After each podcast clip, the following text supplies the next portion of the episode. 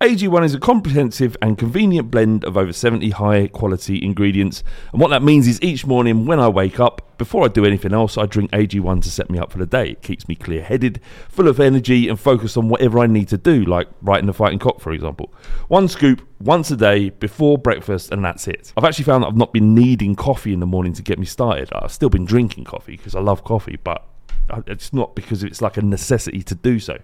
AG1 is made out of the highest quality ingredients subject to the strictest manufacturing standards. AG1 is NSF certified for sport, and this process involves exhaustive testing and verification that every serving of AG1 is exactly what you see on the label. If you want to take ownership of your health, try AG1 and get a free one year supply of vitamin D and five free AG1 travel packs with your first purchase. Go to drinkag1.com forward slash the fighting cock. That's drinkag1.com forward slash the fighting cock to get started and to help the podcast. Thank you very much. Have a great day and enjoy the show. This podcast is part of the Sports Social Podcast Network. This podcast is part of the Sports Social Podcast Network. This podcast is part of the Sports Social Podcast Network. This podcast is part of the Sports Social Podcast Network. Geico asks, How would you love a chance to save some money on insurance? Of course you would. And when it comes to great rates on insurance, Geico can help. Like with insurance for your car, truck, motorcycle, boat, and RV. Even help with homeowners or renters coverage. Plus, add an easy to use mobile app, available 24 hour roadside assistance, and more, and Geico is an easy choice. Switch today and see all the ways you could save. It's easy. Simply go to geico.com or contact your local agent today. This podcast is part of the Sports Social Podcast Network. Geico asks, How would you love a chance to save some money on insurance? Of course you would. And when it comes to great rates on insurance, Geico can help. Like with insurance for your car, truck, motorcycle, boat, and RV. Even help with homeowners or renters coverage. Plus, add an easy to use mobile app, available 24 hour roadside assistance, and more, and Geico is an easy choice. Switch today and see all the ways you could save. It's easy. Simply go to geico.com or contact your local agent today. Podcast is part of the Sports Social Podcast Network. This podcast is part of the Sports Social Podcast Network. This podcast is part of the Sports Social Podcast Network. Geico asks, How would you love a chance to save some money on insurance? Of course you would. And when it comes to great rates on insurance, Geico can help. Like with insurance for your car, truck, motorcycle, boat, and RV. Even help with homeowners or renters coverage. Plus, add an easy to use mobile app, available 24 hour roadside assistance, and more, and Geico is an easy choice. Switch today and see all the ways you could save. It's easy. Simply go to geico.com or contact your local agent today. This podcast is part of the Sports Social Podcast Network. This podcast is part of the Sports Social Podcast Network. This podcast is part of the Sports Social Podcast Network. This podcast is part of the Sports Social Podcast Network. This podcast is part of the Sports Social Podcast Network. It's season seven, episode 52 of the Fighting Cock podcast. Bardi, what were you saying about Lanzini? I was saying Lanzini doesn't look like a footballer who can high press, and um, this is relating to um, one Windy's love for Lanzini, and two the photos in the Daily Mail of Lanzini and his West Ham colleagues lounging around on the beach.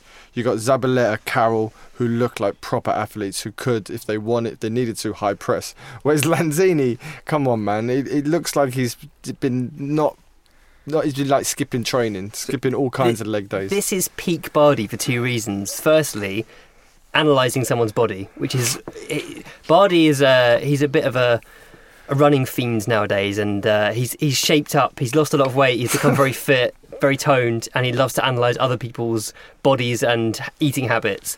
But also, any little dig at me and my opinions about a player that he's not 100% sure on, he's there. Lanzini so, can't high press for sure. So he saw these pictures of Lanzini and the first thing he thought was, I'll show that fucker Windy. I don't know what I've signed up for here because normally I come on this pod and it's like, this is the first one I've done without Flav. You guys got in here and uh, and just as soon as it starts, you're just like let's let's look at some photos of footballers like just in their trunks on the beach. just have a look at Lanzini's. We're going to hit record now and discuss. The so. beach, the beach doesn't hide. You know, every everything is laid bare on the beach.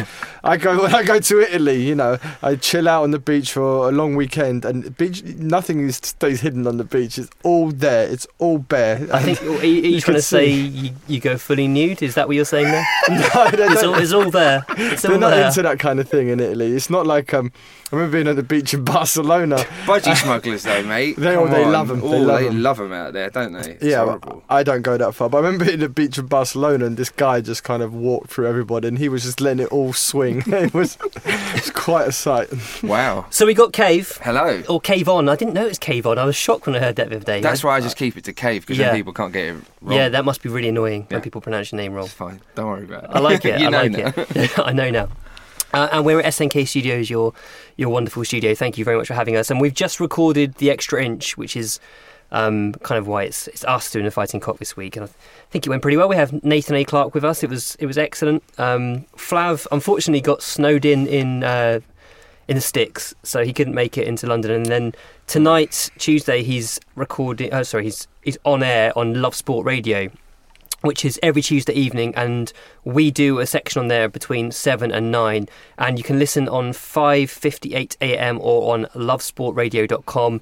It's going to be Flav and someone else generally from the Fighting Cock, so we'll mix it up a bit. But I can't- who's on this week, Bardi? Do you know? It's David Alfie Ward again, I think. Is it? Is it? He was. I listened to the first one. He was on that. It was really good. Yeah, and and. T was on last it. week. Right. It, it went again went really well. They had some. Um, some crazy caller who was very anti-Poch, and I thought they, they, they handled it pretty well, particularly Flav.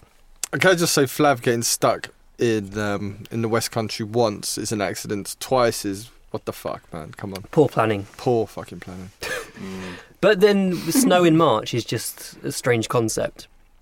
True, with no So excuse. who who could have Yeah, expected we, that? we, this country just falls to bits as soon as the snow falls anyway. So, Exactly. oh well.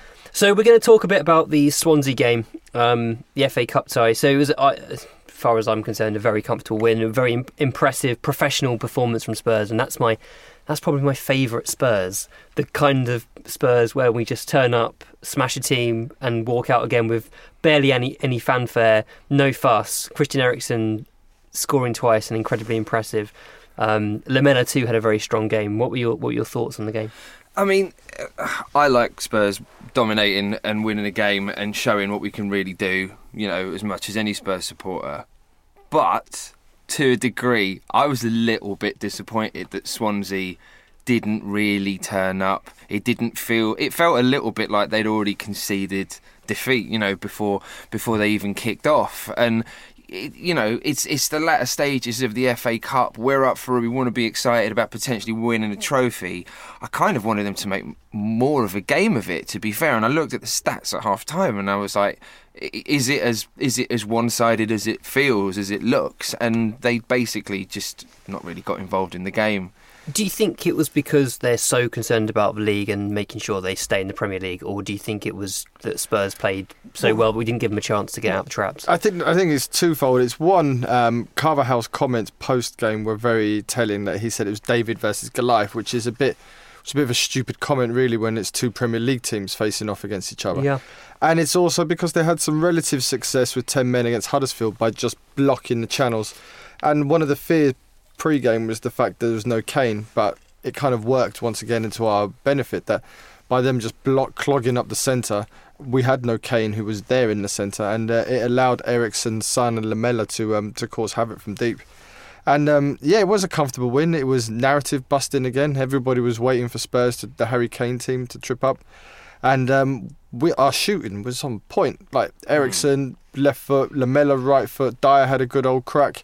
The shooting from distance was really good, and um, I thought their goalkeeper did okay for someone I'd never bloody heard of. And uh, I thought we played pretty well. Yeah, I think as well with what with them not having it wasn't like it was a, a midweek game and they had to save their players because they've got a really big, you know, relegation six pointer at the weekend. Like it was on the weekend, you got no more game for another what two weeks because now you've got the international break as well. I, I don't really think there was an excuse. If anything, you know, they're getting a bit of momentum, putting in some decent performances while while they're scrapping away, trying to stay up. I, if I was him, I would have I would have put a, a semi decent team out. Yeah, and even their crowd. I mean, maybe the crowd reacted to the team that went out, or the manager's attitude, but they didn't seem up for it. Um, it's a, home tie in Swansea. You know, we had a difficult time there last time. Obviously, there was weather involved, but um, yeah, it just did kind of. It was a very kind of empty atmosphere in the ground, and we strolled in and, and just took them apart.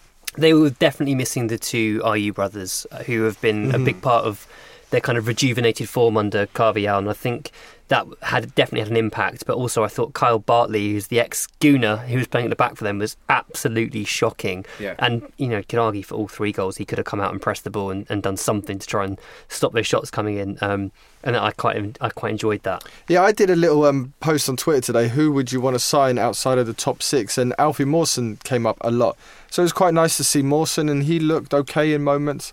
I'm not sure whether he's anything other than maybe like a possible Ryan Shawcross kind of level play, but it, it was nice to get a good look at him. And in terms of our selection and the team that we put out, like you've got a chance to rotate it, you've got a chance to mix it up a bit. We are having a proper go in the cup, may, maybe down to the teams that we've drawn. I mean, we've made hard work of it up until now. That was arguably an easier game than the the two replays we've had against the lower league teams. But like, would you have preferred?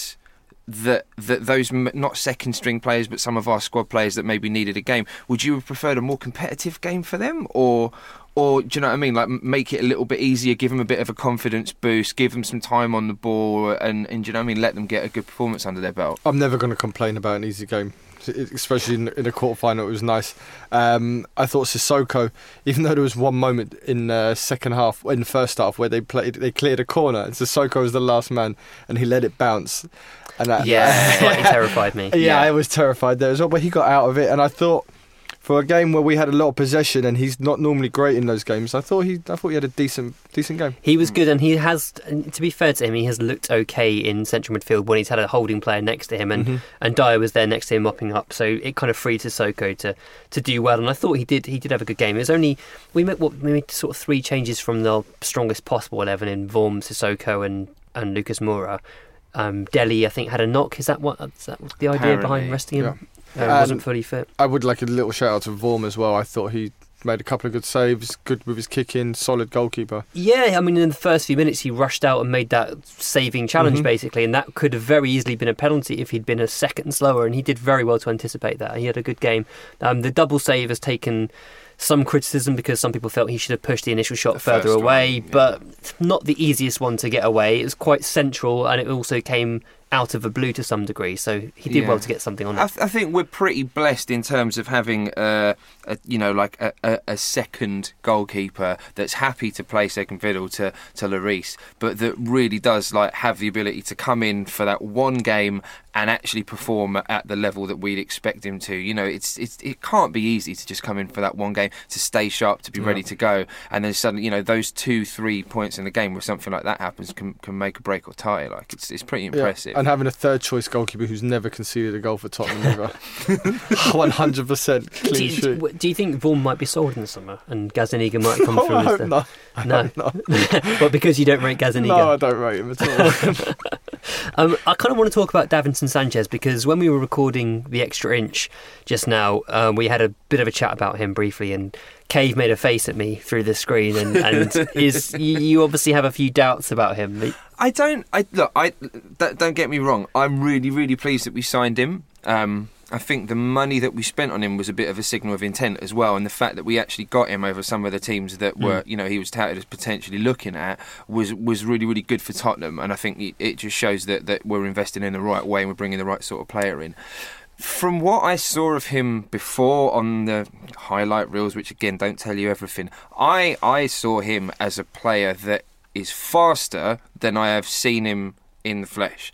At the games, I, I've been surprised at times when he's seemingly like running back and, and perhaps like maybe some of his game gets away with it. I know that we've had players in the past that maybe their their tackling, their their passing isn't fantastic, but if they do make a mistake, they've got the pace in them to actually get back and correct a mistake.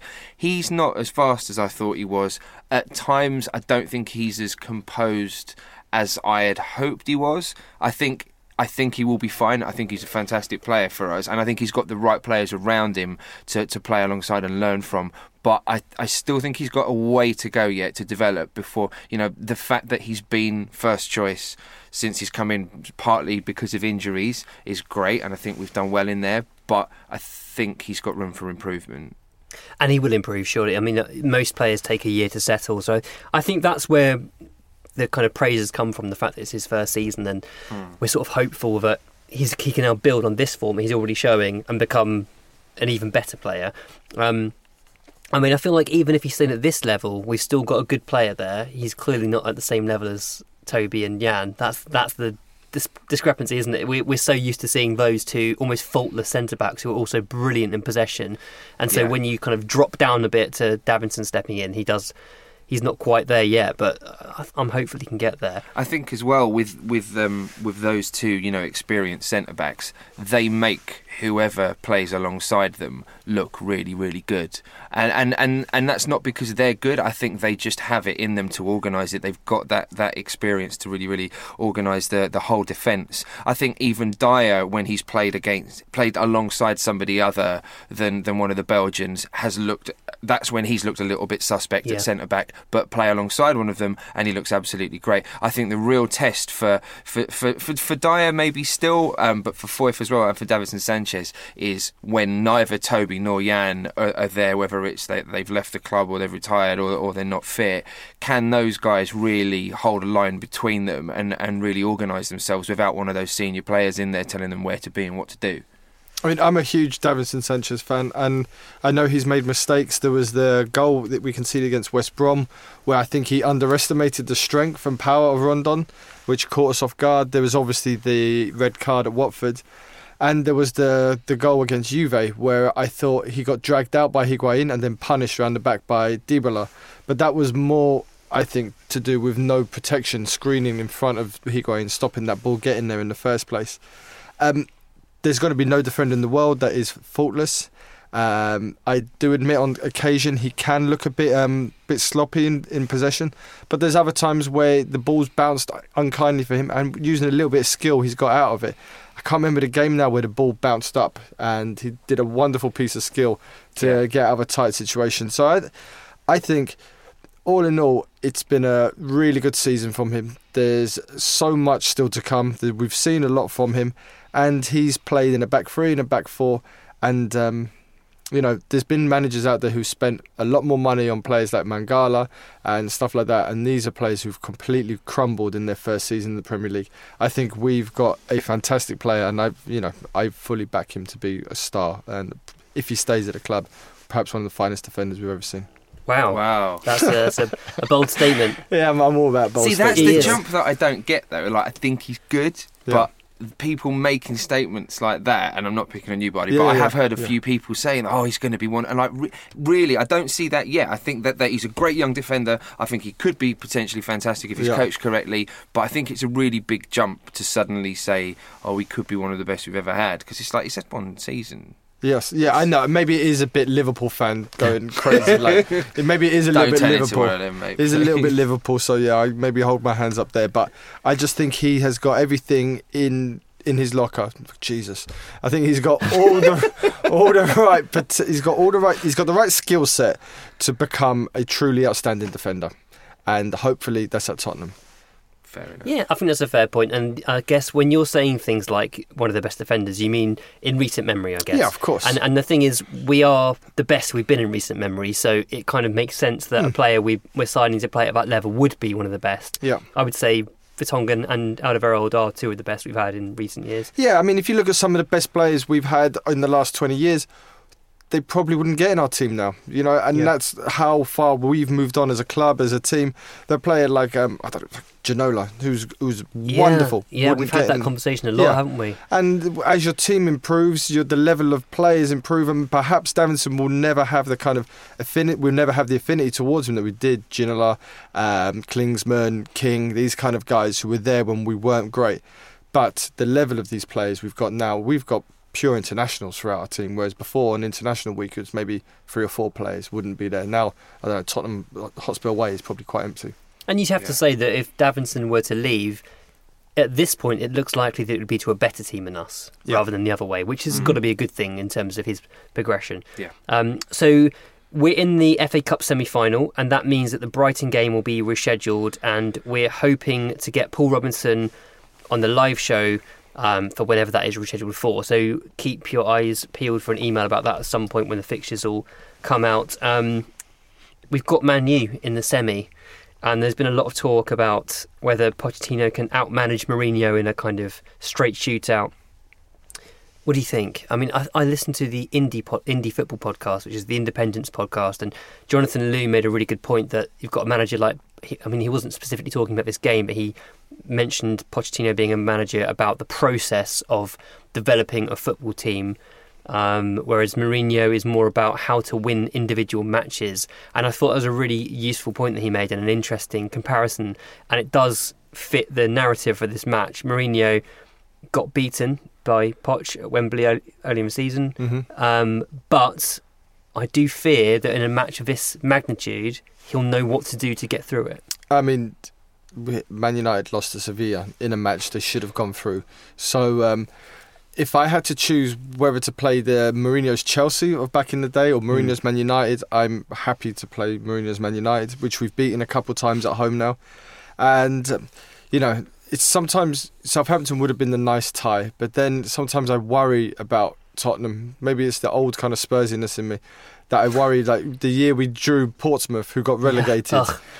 and you know there was too much too too many similarities. Southampton could go down. Southampton south coast team and there was too much worrying. So i didn't want chelsea.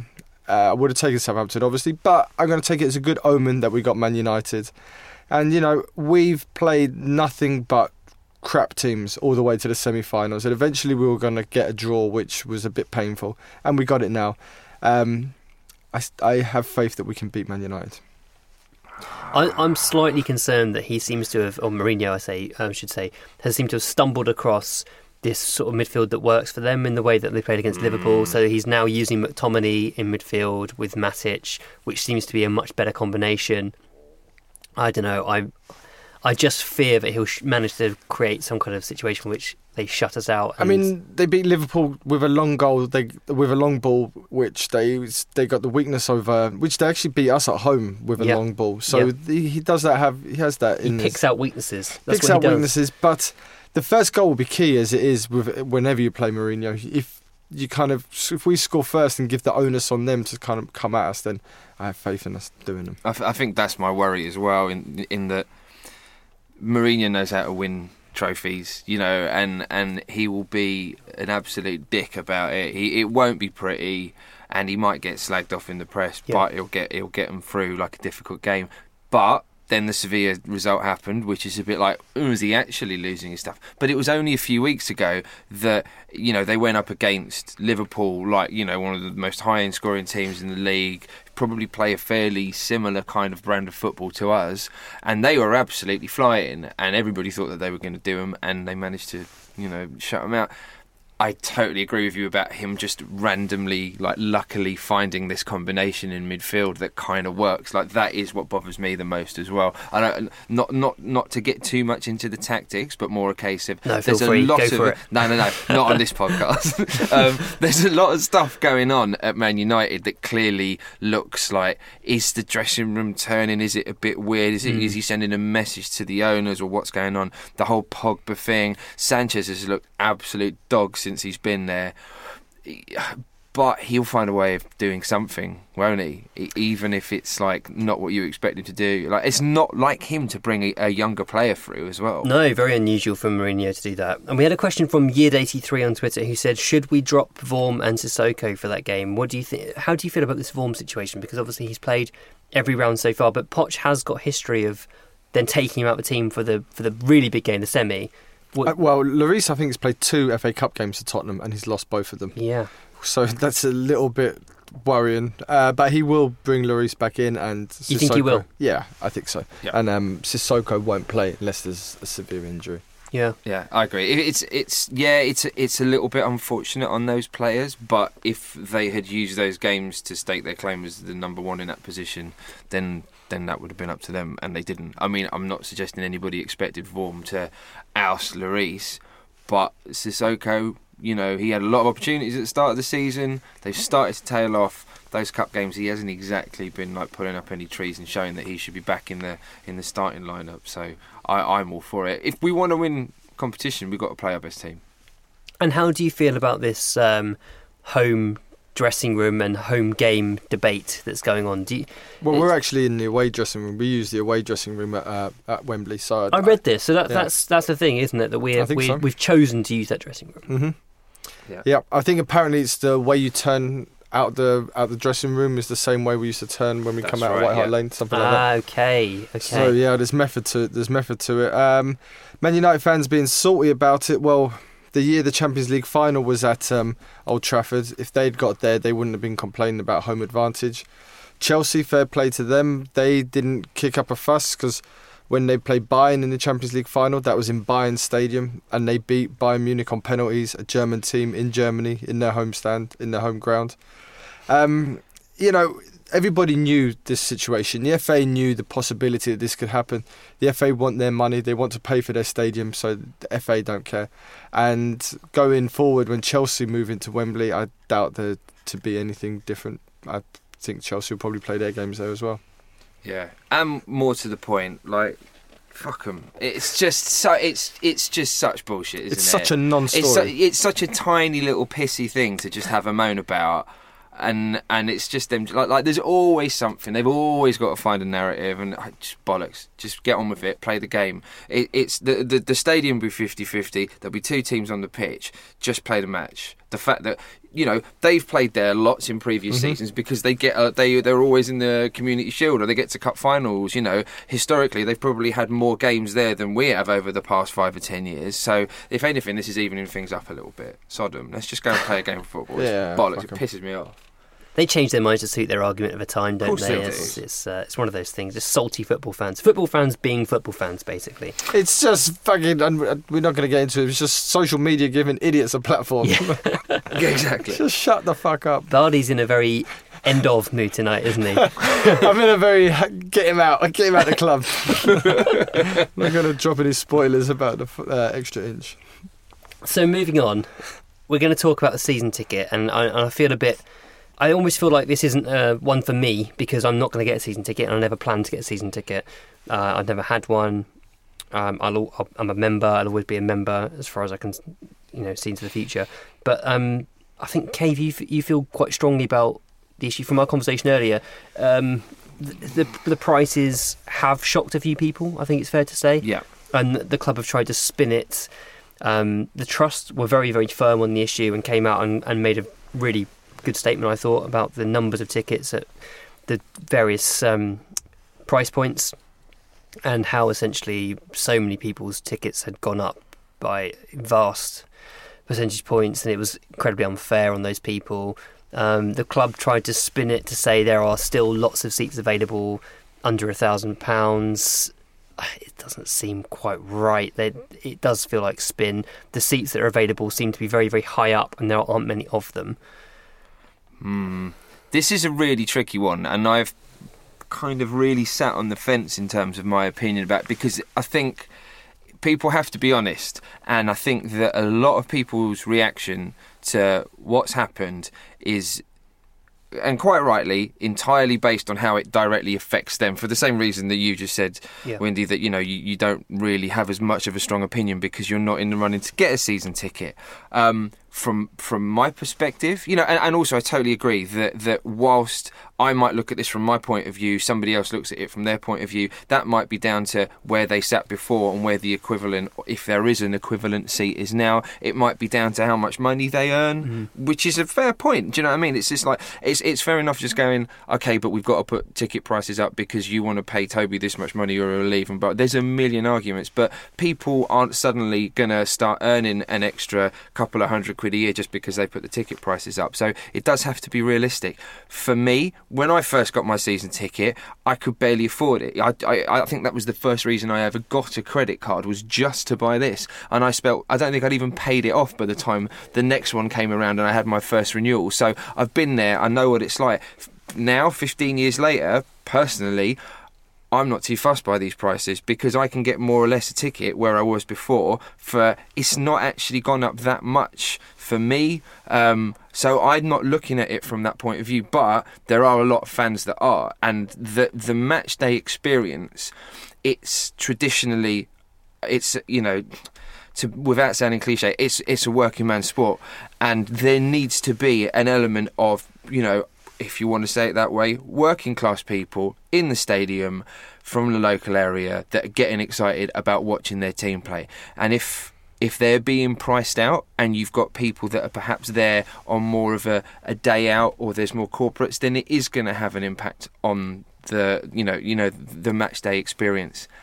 Having said all that, I think the one thing that fans are not thinking about right now is that this is the final piece in the puzzle for ENIC. Once they've done this, they don't need to do anything more other than keep us around the top of the league and in the Champions League before this club becomes uh, an attractive option to sell. So whether what they've done now is to bump prices so that they can see a certain amount of match day revenue, or whether it might get worse still in the coming years, if and when they do so in the next few years, we don't know what comes next. It's a very very difficult one to read. Yeah, I I took the opportunity this year to buy my first ever season ticket for Spurs, and um, I've loved having a season ticket. I've loved not having to go online and wait for um, uh, wait for membership opportunities. Wait, when is the day? Wheel its circle of death, all that kind of stuff. So um, I've been really excited about getting a, a season ticket for the new stadium. But now, as I'm a phase six person. I need to wait and see what's going to be left when I get there. And I've gone from being, yes, 100% I'm in, to now I'm going to wait and see. Um, the money is not a problem, but the money is an, a principle that um, I don't want to have to pay £60 for £60 per match. Which is an, and it's a ridiculous amount of football. As a as a member at White Hart Lane, I was with my loyalty points. I was able to get all pretty much. If I needed a ticket, I got a ticket and I never really had to. I was paying cheaper prices, more expensive prices, depending on the game. It would it would fluctuate. But with a season ticket, kind of being stuck within that sixty pound barrier per game, it's a um, it's a principle for me. So I'm going to wait and see what's left when I'm there. I haven't made my mind yet. I think as well because I'm I'm really I, I'm phase three, so I think it's something like four and a half thousand. They think in each phase. Um, I, you know, I asked people on Twitter yesterday, like, can you know, d- d- how's it been for people that are in phase one? And somebody said to me, look, look, you can actually jump in and log in and see which seats are available and which Yeah. ones are gone. So I've been watching this like a hawk. And to be fair, you know, I've been quite surprised by the seats that have gone. You would think that those season ticket holders that you, that are in phase one, two, and 3 mm-hmm. I just in my head assumed ninety percent of them are going to want to be in that new stand, and those tickets that everybody wants, whether the cheaper ones, whether mm-hmm. where the atmosphere is going to be, I thought those are all going to go first. I've had a look at this, and today, I mean, it's only you know that phase one only went on sale yesterday it's pretty, it's a pretty even spread. Each of the little blocks, like yeah, the tickets right at the front of those are going 1st Mm-hmm. but there's a lot left. There's a lot more than I expected to be left. I thought all the cheap ones would just go like that, Yeah. and from what I can see, it, it doesn't look that bad. So I still have hope that being in phase three, I'm still going to be able to sit with with my mates and where we want to be. I think people may be surprised, but I do understand the reaction that people have had to it. You know, when when when the the initial pricings come out and you've seen how many tickets in each price range are available. What do you think of this um, concept that you basically, when you've chosen your seat, you probably can't change it ever? So you're stuck with your, your season ticket in that seat until you give it up. What do you think of that? Does that bother you? I mean, I got just lumped in the seat that I got lumped in, and you know, one season in, I wouldn't have changed it if you'd offered me a Yeah. million pounds for that ticket. That was, I think, the only that there's one game that I've ever watched at White Hart Lane that was not in my seat. Um, and that was with the 1882 lot when when Lamela scored the Rabona, um, it- and that for me was a different experience. And whilst it was a great day out, my in my head, what what being at Spurs is about is being in my seat, and as a season ticket holder, the mm. people that are around me. Now that might change, Yeah. and I am going to be with my three or four mates that are definitely going to have season tickets, and maybe there'll be some of the people we knew before, maybe some we don't, but it will become what we want it to be, and. I'm personally not fussed about, about not being able to change it. I, wherever we end up, I want to be with those guys. I want to stay there. And am I right in saying that the it looks as though if you want to sell your ticket on the exchange, you're not going to ever be able to get face value essentially for it. That's that's one of the things that's been spoken about on Twitter a bit. it's know. it's difficult. Is it too I- early to say I've heard of, I've heard a few of these things, and I think they Spurs have been flexible and they have changed a few things Right. that have been complained about. The StubHub stuff it took a little while, but it's gone. Um, I think we wait and see how it goes. I, I, I suspect that we're going to have a lot of you know very very sold out games at least in in the first couple of months of the mm. season, and then after that, when things have actually calmed down, then maybe we'll see how it's actually going to pan out for the duration. Yeah, and as a member, I must admit that I'm starting to get a little nervous about how I actually go about getting tickets because there are lots of us now fighting for very few tickets, and maybe I've maybe I'm being a bit quick, a bit hasty to make that decision. I'm definitely not getting a season ticket when actually. I might regret it. I might not ever get tickets for Spurs again. Who knows? The- the- the- the You'll never go to Tottenham again. the wheel of the wheel of death might see me out of um, out of Spurs. Um, I don't know. It's a it's it's a very controversial issue. Some people seem very het up about it. Others seem to not care. And I think the trust are doing great work to keep everyone Absolutely. informed, um, to to lobby the club where they can. And I would say do do log on to the trust website if you haven't had a look and and see what they've got to say about it because they normally do get things bang on and they, they pitch their articles perfectly. Um, we'll do a couple of questions and then we'll we'll head off. So, firstly, from um, Tim King on Facebook, is Christian Eriksen as important to Spurs as Harry Kane? And funnily enough, we've just sort of had this discussion on the extra inch. So, if you're interested in a kind of um, tactical discussion about that, subscribe to the extra inch, which is a new podcast feed now. Not you won't hear that on this same feed, so please do subscribe. But where where where are you on that Kayv? Is Eriksen as important to Spurs as Kane? Uh, I think with both players, when they're not in the squad or or in the team in the starting eleven, we have to change the way that we play because they're so important to the way that we play. Um, I think that not having a like for like replacement for Kane means that we don't play the same way. Um, sometimes that works out better. Some sometimes you know, like we saw when he came off injured, suddenly we scored a couple of goals a couple of weeks ago. Sometimes that's all it takes. Um, I do feel that of all of the positions that we really need to strengthen and have an have have a have an adequate backup, um, even if it's a slightly different player, but something in that mould is those two. I think that we really really struggle. Our game changes when Eriksen's not in in the team. Um, similarly with Kane, we have to play differently. Yeah, we have survived periods without Kane, um, but we always look a weaker team without Eriksen. It's very, it's very strange how Kane is our best player, but Eriksen is probably our most influential. Um, I don't want to imagine a future without either of them. But um, is Eriksen as important as Harry Kane? Yeah, I think I think I think he's equally as important to Tottenham and um, Eriksen, Kane, and possibly Dele. Those are those three guys are crucial to Spurs.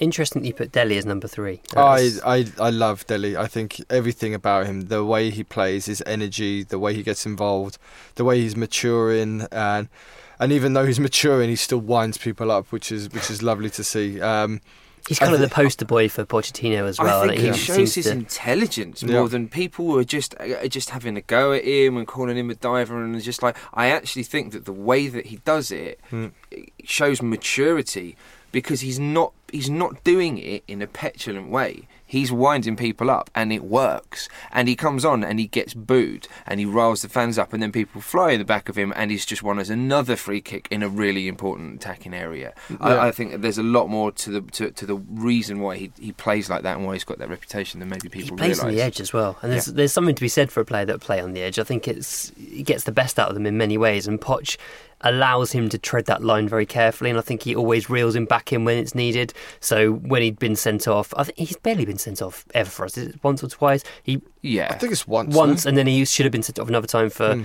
punching. Was it Yacob? Yacob Yeah, and that's um, right. the tackle at Man City as well, possibly. Yeah, he got away with both. He, he got suspended for the Yacob thing, and Mhm. uh, I mean, the thing is, he, he's a wind-up merchant, and you don't want to lose that from his game. It works for him, it works for us, and it it's a good thing on the Mhm. whole. Um, and as long as he's not getting silly bookings and, and subsequent red cards, then it's fine, and I'm all for it. He, he's most of his bookings have come through simulation recently, haven't they? Yeah. It- It's not through bad challenges or you know pulling someone's hair or flicking someone's ear. It's not those kind of things. It's the it's the diving and you know, winds winds the opposition fans up. It gives us an opportunity to celebrate him even more, and it kind of gets us back on side in many ways. And he's still performing despite the Liverpool-based um, media frenzy that they've whipped up, the Daily Mail frenzy against him and everything else. He's keeping his head. And we've seen against Bournemouth, he's got the whole stadium booing him, and it's a it's a it's a recurring thing now. Where wherever he goes, he gets booed.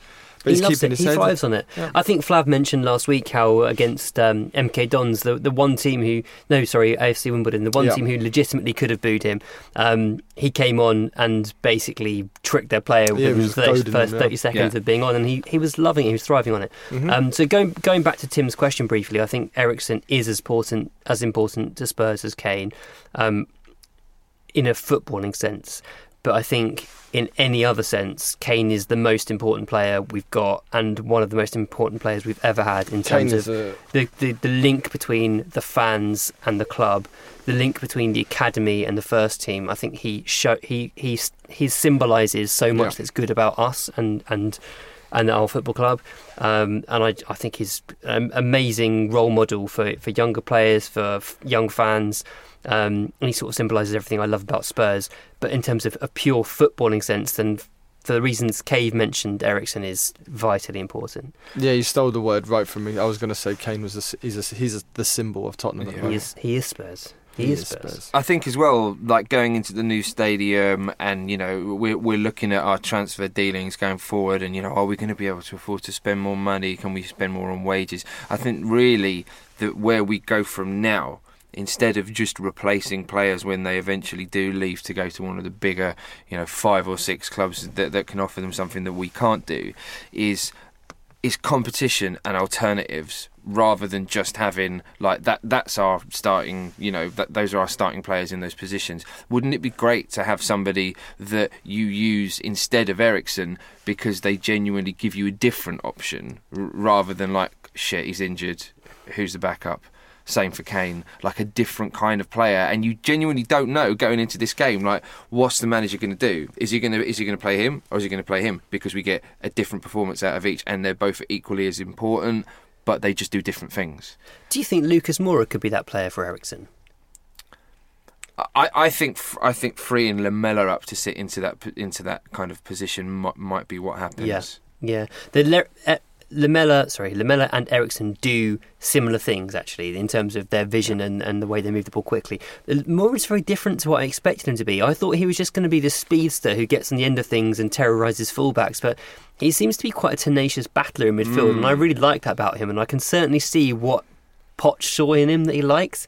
Um, there's a bit of fight there, and he's got seems to have good creative vision. And I kind of like, I do like the thought of him eventually playing centrally in that role Eriksen's playing in, allowing them to rotate a bit. I don't know if he'll ever play a central role, but I've been very impressed by his physicality and the way he gets stuck in. And He's pretty good in the air. yeah, well, I was going to say Yeah. one a few headers. Yeah, he gets up well. But I don't think he'll ever play that uh, Eriksen role. Uh, He will always be further up the pitch, I reckon. I think he's he looked rusty the other day, which is which is in a way is good because he's impressed us in little bits and bursts. But I do think he looks rusty. He's not got the fitness. He doesn't know how the team plays yet. I think there's a lot more to come from him, and he's the perfect kind of player for Poch to sort of like mold. Yeah. and Yeah. I mean, i i I don't think he's in the Brazil squad, so he just make him do two weeks of beep tests while everyone else is away. He's got something to aim for, which is um, something Poch loves. Mm. Uh, speaking of getting up well, we have a question from Scott Blair, 26. Flav would never say that, would he? He's much cooler than me. You should have said we got a really hard question. We Now. got a really, really hard question. Yeah. I feel so alien after the conversation we've just had. As well. You- I mean, is it going to feel like your dad's reading it to you? um, all right, Kayv. Would you rather live in a state of constant erection or constant shrinkage between erections? And can we try and define what this even means? Because it's the constant shrinkage between erections bit I don't get. Are I we- think it's would you rather live with a full on erection or with a continual semi? Or not maybe perhaps not semi, but you know that bit where it just kind of goes boom, boom, boom, and it starts to shrink. And it, but the thing is, that's a useless phase. You, you might as well not have a penis because that that phase you can't do anything with it. But the problem is when you're fully erect the whole time is that you always can do something with it, and you're gonna look weird as fuck in a in a changing room, getting changed after the gym. And how, you can't do anything with an It's, erection. impra- it's very impractical. you can't run. You, can't. I've been more, the first thing that came into my head is like if you were permanently erect, having a piss. Yeah, is going to be problematic. Sit down every time, isn't it? Imagine a White Hart Lane, like everyone's squeezing up next to you, and you're trying to control your uh, uh, Who asked this question, erection. man? This is wrong Scott Blair, 26. It's sit, it's sit down wheeze or handstand wheeze. You've got a choice. But even sit down wheeze is difficult. You, you have to kind of force it down, and if you're not paying attention, it kind of springs back up. Then you've got to fucking clean the floor and stuff. But you're right. Imagine squeezing, like, you know, go for a wee at half time at Spurs and you've got an erection. You know, The guy next to you is going to be looking at you like you're some kind of pervert. well, even like getting getting a suit fitted. Can you imagine you just you're getting Measuring your inside, inside leg, leg. done. No, I, I mean, Or just, You- just caveating it before you get measured up. so like, before you start measuring me, I think you should know. I'm so sorry. Scott Blair at 26 asked this question, and now I'm stuck like this for the rest of my life. um, I would, I would probably go for constant shrinkage because I can get on with my life. I can still fulfill my wife's sexual needs with using other But she can't fulfill yours.